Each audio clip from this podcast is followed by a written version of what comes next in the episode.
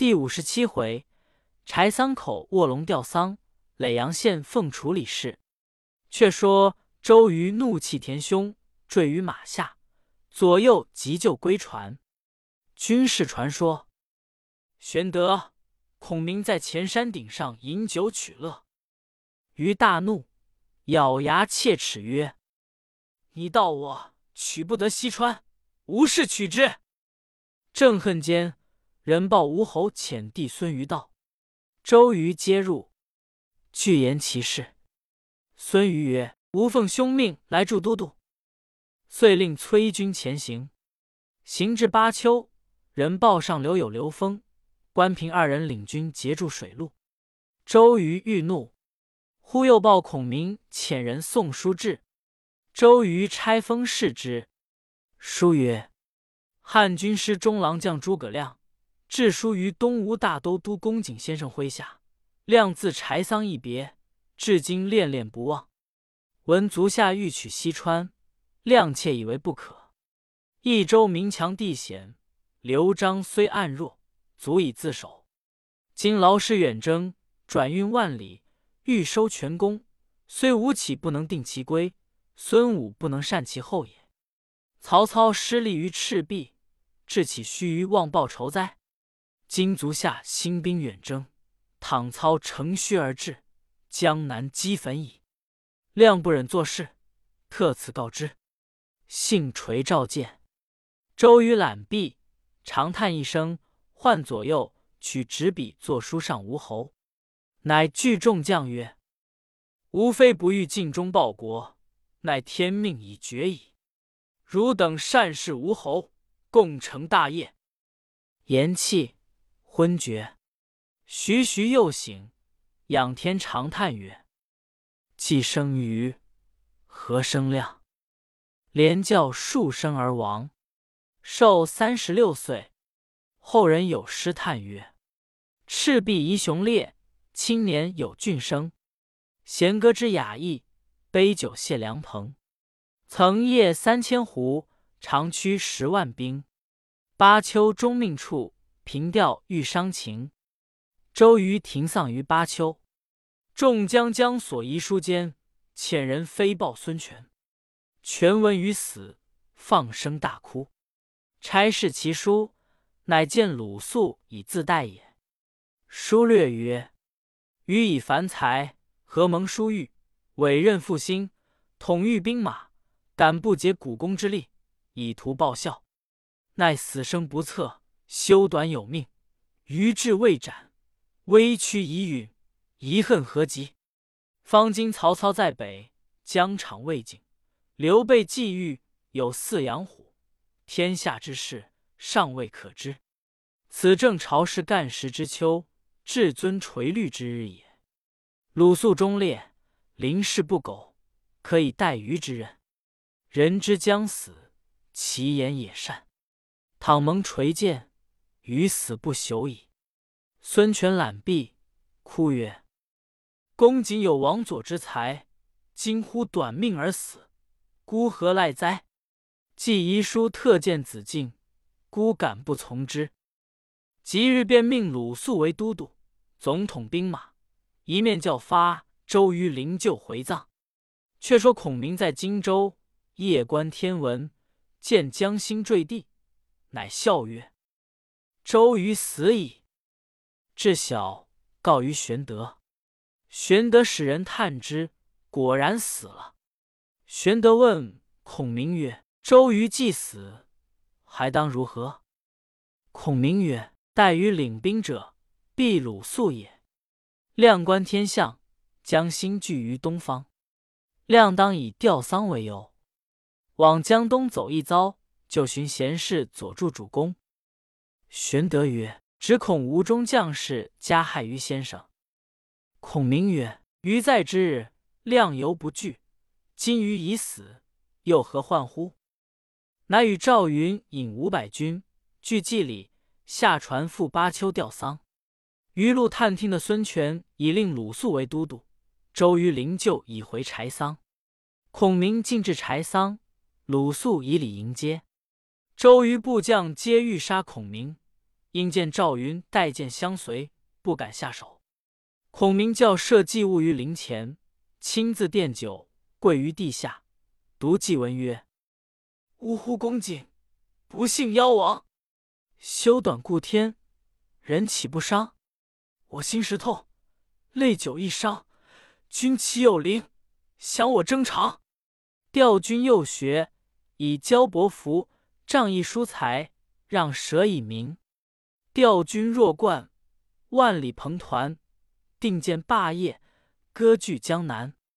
调军壮丽，远镇巴丘。景生怀虑，讨逆无忧。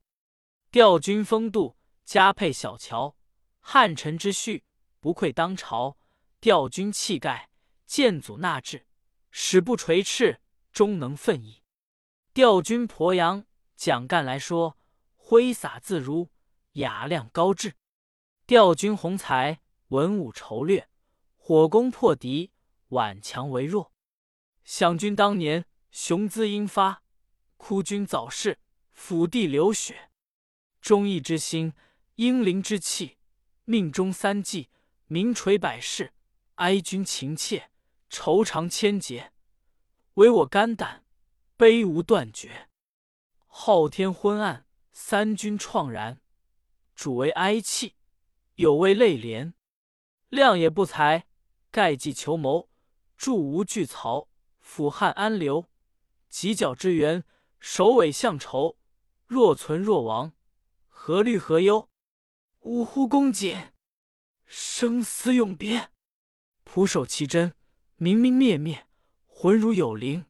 一见我心，从此天下更无知音。呜呼，痛哉！福为上想。孔明既毕，伏地大哭，泪如涌泉，哀痛不已。众将相谓曰：“人尽道公瑾与孔明不睦，今观其祭奠之情，人皆虚言也。”鲁肃见孔明如此悲切，亦为感伤，自思曰：“孔明自是多情，乃公瑾量窄，自取死耳。”后人有诗叹曰。卧龙南阳睡未醒，又天烈要下书城。苍天寄一生公瑾，尘世何须出孔明？鲁肃设宴款待孔明，宴罢，孔明辞回。方欲下船，只见江边一人到庖竹关，造涛宿旅，一手揪住孔明，大笑曰：“汝气死周郎，却又来吊孝，明其东吴无人也。”孔明即是其人，乃凤雏先生庞统也。孔明亦大笑，两人携手登舟，各诉心事。孔明乃留书一封于统，主曰：“吾料孙仲谋必不能重用足下，稍有不如意，可来荆州共扶玄德。此人宽仁厚德，必不负公平生之所学。”统允诺而别，孔明自回荆州。却说鲁肃送周于陵，救治芜湖。孙权接着哭祭于前，命后葬于本乡。余有两男一女，长男荀，次男应，全皆后续之。鲁肃曰：“肃碌碌庸才，勿蒙公瑾重见，其实不称所职，愿举一人以助主公。此人上通天文，下晓地理，谋略不减于管。”书机可并于孙吴。往日周公瑾多用其言，孔明亦深服其志。现在江南，何不重用？权闻言大喜，便问此人姓名。肃曰：“此人乃襄阳人，姓庞，名统，字士元，道号凤雏先生。”权曰：“孤亦闻其名久矣。今既在此，可即请来相见。”于是鲁肃邀请庞统入见孙权，施礼毕，权见其人浓眉纤鼻，黑面短髯，形容古怪，心中不喜，乃问曰：“公平生所学，以何为主？”统曰：“不必居职，随机应变。”权曰：“公之才学，比公瑾如何？”统笑曰：“某之所学。”与公瑾大不相同。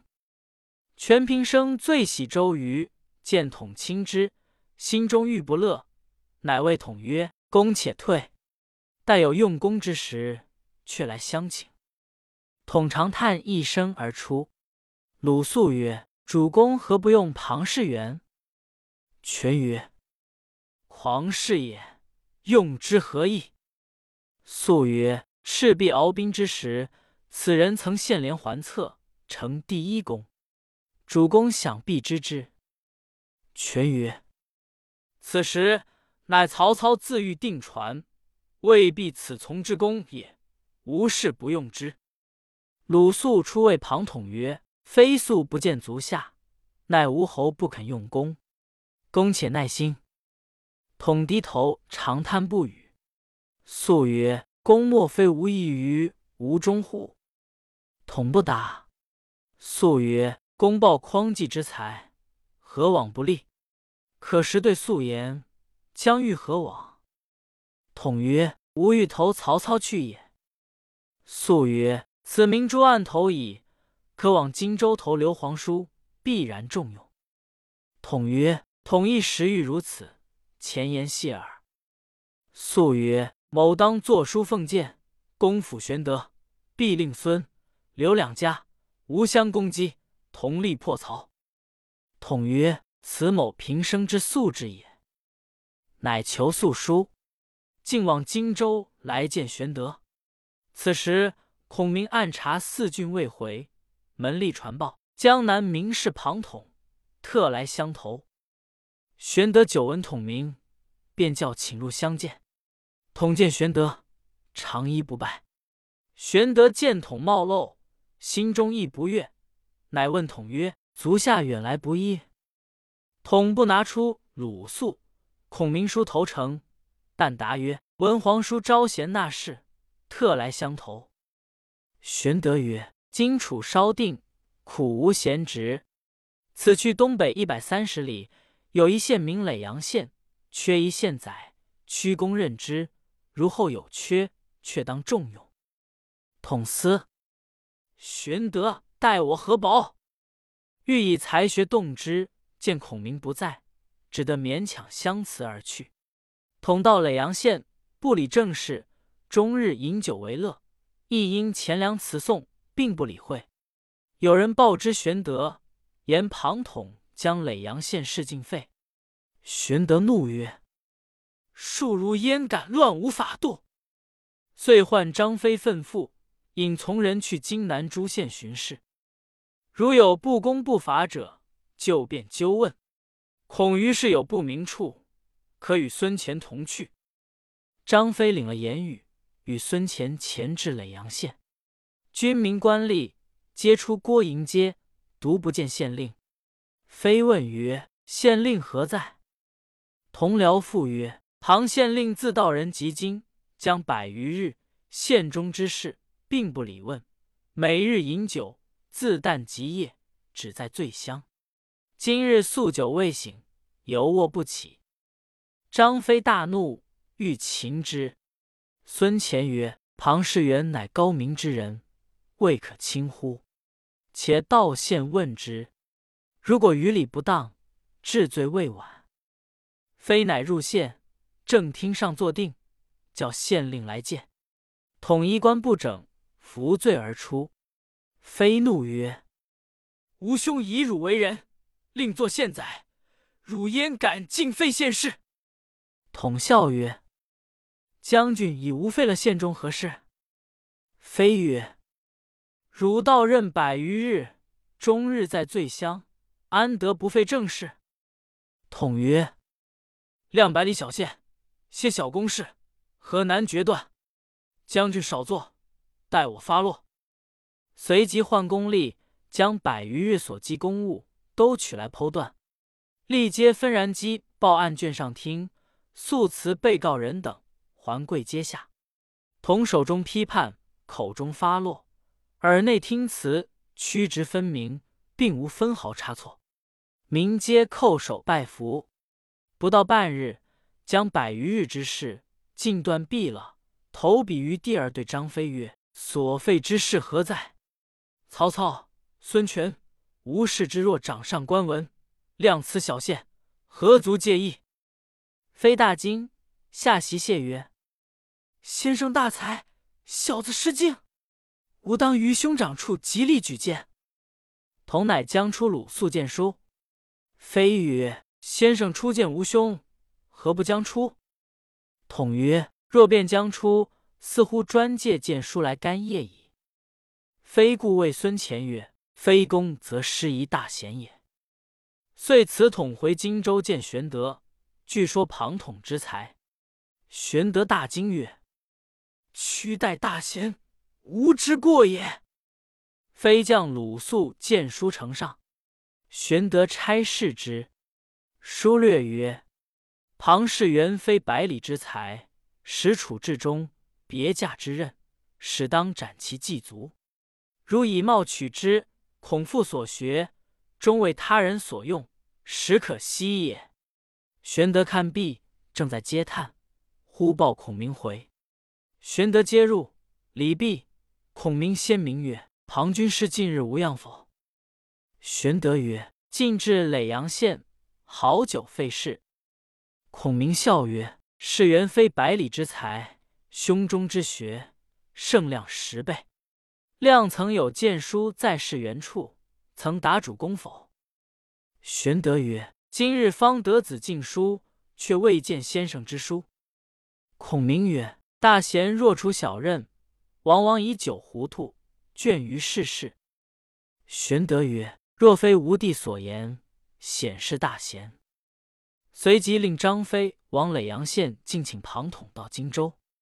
玄德下接请罪，统方将出孔明所见之书。玄德看书中之意，言凤雏到日，宜即重用。玄德喜曰：“西司马得操言，伏龙、凤雏两人得一，可安天下。今吾二人皆得。”汉室可兴矣。遂拜庞统为副军师中郎将，与孔明共赞方略，教练军事，听候征伐。早有人报道许昌，言刘备有诸葛亮、庞统为谋士，招军买马，积草屯粮，连结东吴，早晚必兴兵北伐。曹操闻之，遂聚众谋士商议南征。荀攸进曰：“周瑜心死。”可先取孙权，赐攻刘备。操曰：“我若远征，恐马腾来袭许都。前在赤壁之时，军中有讹言，一传西凉入寇之事，今不可不防也。”荀攸曰：“以余所见，不若将赵加马腾为征南将军，实讨孙权，又入京师，先除此人，则南征无患矣。”操大喜。即日遣人击赵至西凉，赵马腾。却说腾字寿成，汉伏波将军马援之后，父名肃，字子硕。桓帝时为天水蓝干县尉，后失官流落陇西，与羌人杂处，遂娶羌女生腾。腾身长八尺，体貌雄毅，秉性温良，人多敬之。灵帝末年，羌人多叛，腾招募民兵破之。初平中年，因讨贼有功，拜征西将军，与镇西将军韩遂为弟兄。当日奉诏，乃与长子马超商议曰：“吾自与董承授衣待诏以来，与刘玄德约共讨贼。不幸董承已死，玄德屡败，我又辟处西凉，未能协助玄德。今闻玄德已得荆州，我正欲展昔日之志，而曹操反来召我。”当是如何？马超曰：“操奉天子之命，以召父亲。今若不往，彼必以逆命责我矣。当乘其来召，进往京师，于中取势，则昔日之志可展也。”马腾兄子马岱谏曰：“曹操心怀叵测，叔父若往，恐遭其害。”超曰：“儿愿尽起西凉之兵。”随父亲杀入许昌，为天下除害，有何不可？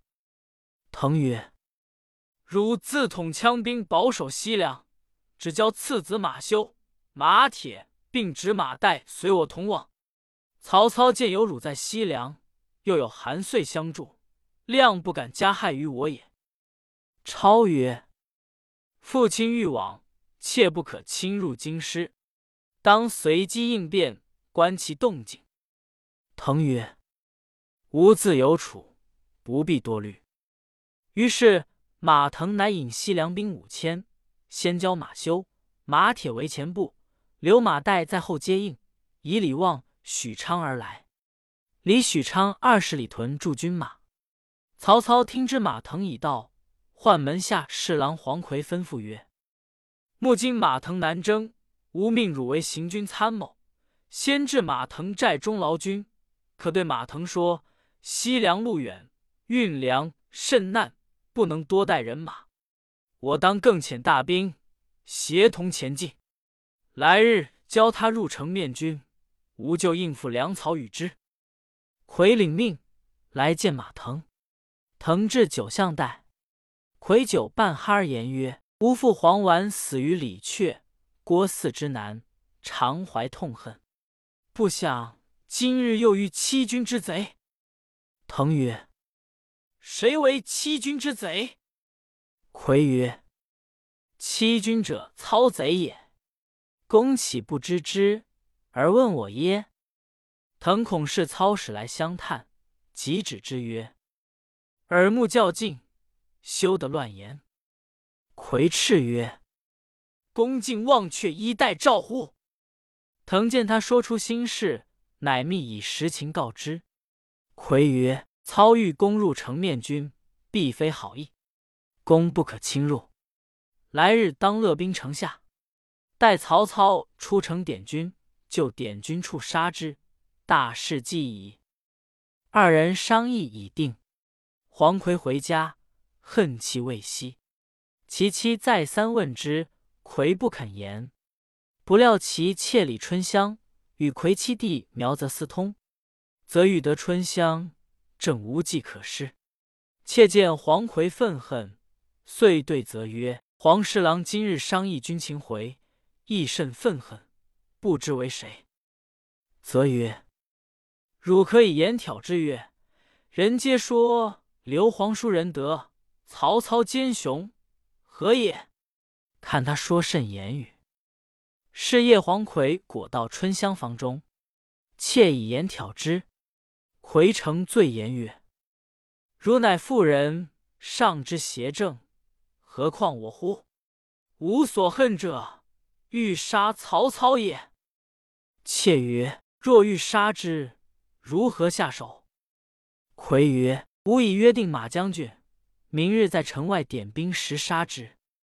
妾告于苗泽，则报之曹操。操便密唤曹洪、许褚，吩咐如此如此。”又唤夏侯渊、徐晃，吩咐如此如此。个人领命去了，一面先将黄奎一家老小拿下。次日，马腾领着西凉兵马将次进城，只见前面一簇红旗，打着丞相旗号。马腾只道曹操自来点军，拍马向前。忽听得一声炮响，红旗开处，弓弩齐发，一将当先，乃曹洪也。马腾急拨马回时，两下喊声又起，左边许褚杀来，右边夏侯渊杀来，后面又是徐晃领兵杀至，截断西凉军马，将马腾父子三人困在该心。马腾见不是头，奋力冲杀，马铁早被乱箭射死。马修随着马腾左冲右突，不能得出，二人身带重伤，坐下马又被箭射倒。父子二人俱被执，曹操叫将黄奎与马腾父子一起绑至。黄奎大叫：“无罪！”操叫苗泽对证。马腾大骂曰：“恕辱我大事！我不能为国杀贼，是乃天也！”操命牵出。马腾骂不绝口，与其子马修及黄奎一同遇害。后人有诗叹马腾曰：“父子齐方烈，终真着一门。捐生图国难，誓死答君恩。嚼血盟言在，诛奸义壮存。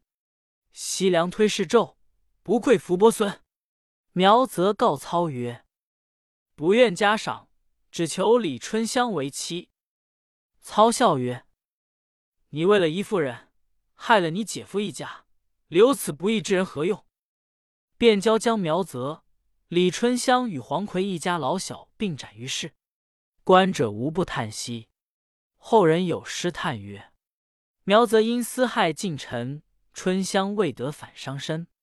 奸雄亦不相容恕，枉自图谋做小人。”曹操叫招安西凉兵马，谕之曰：马腾父子谋反，不干众人之事。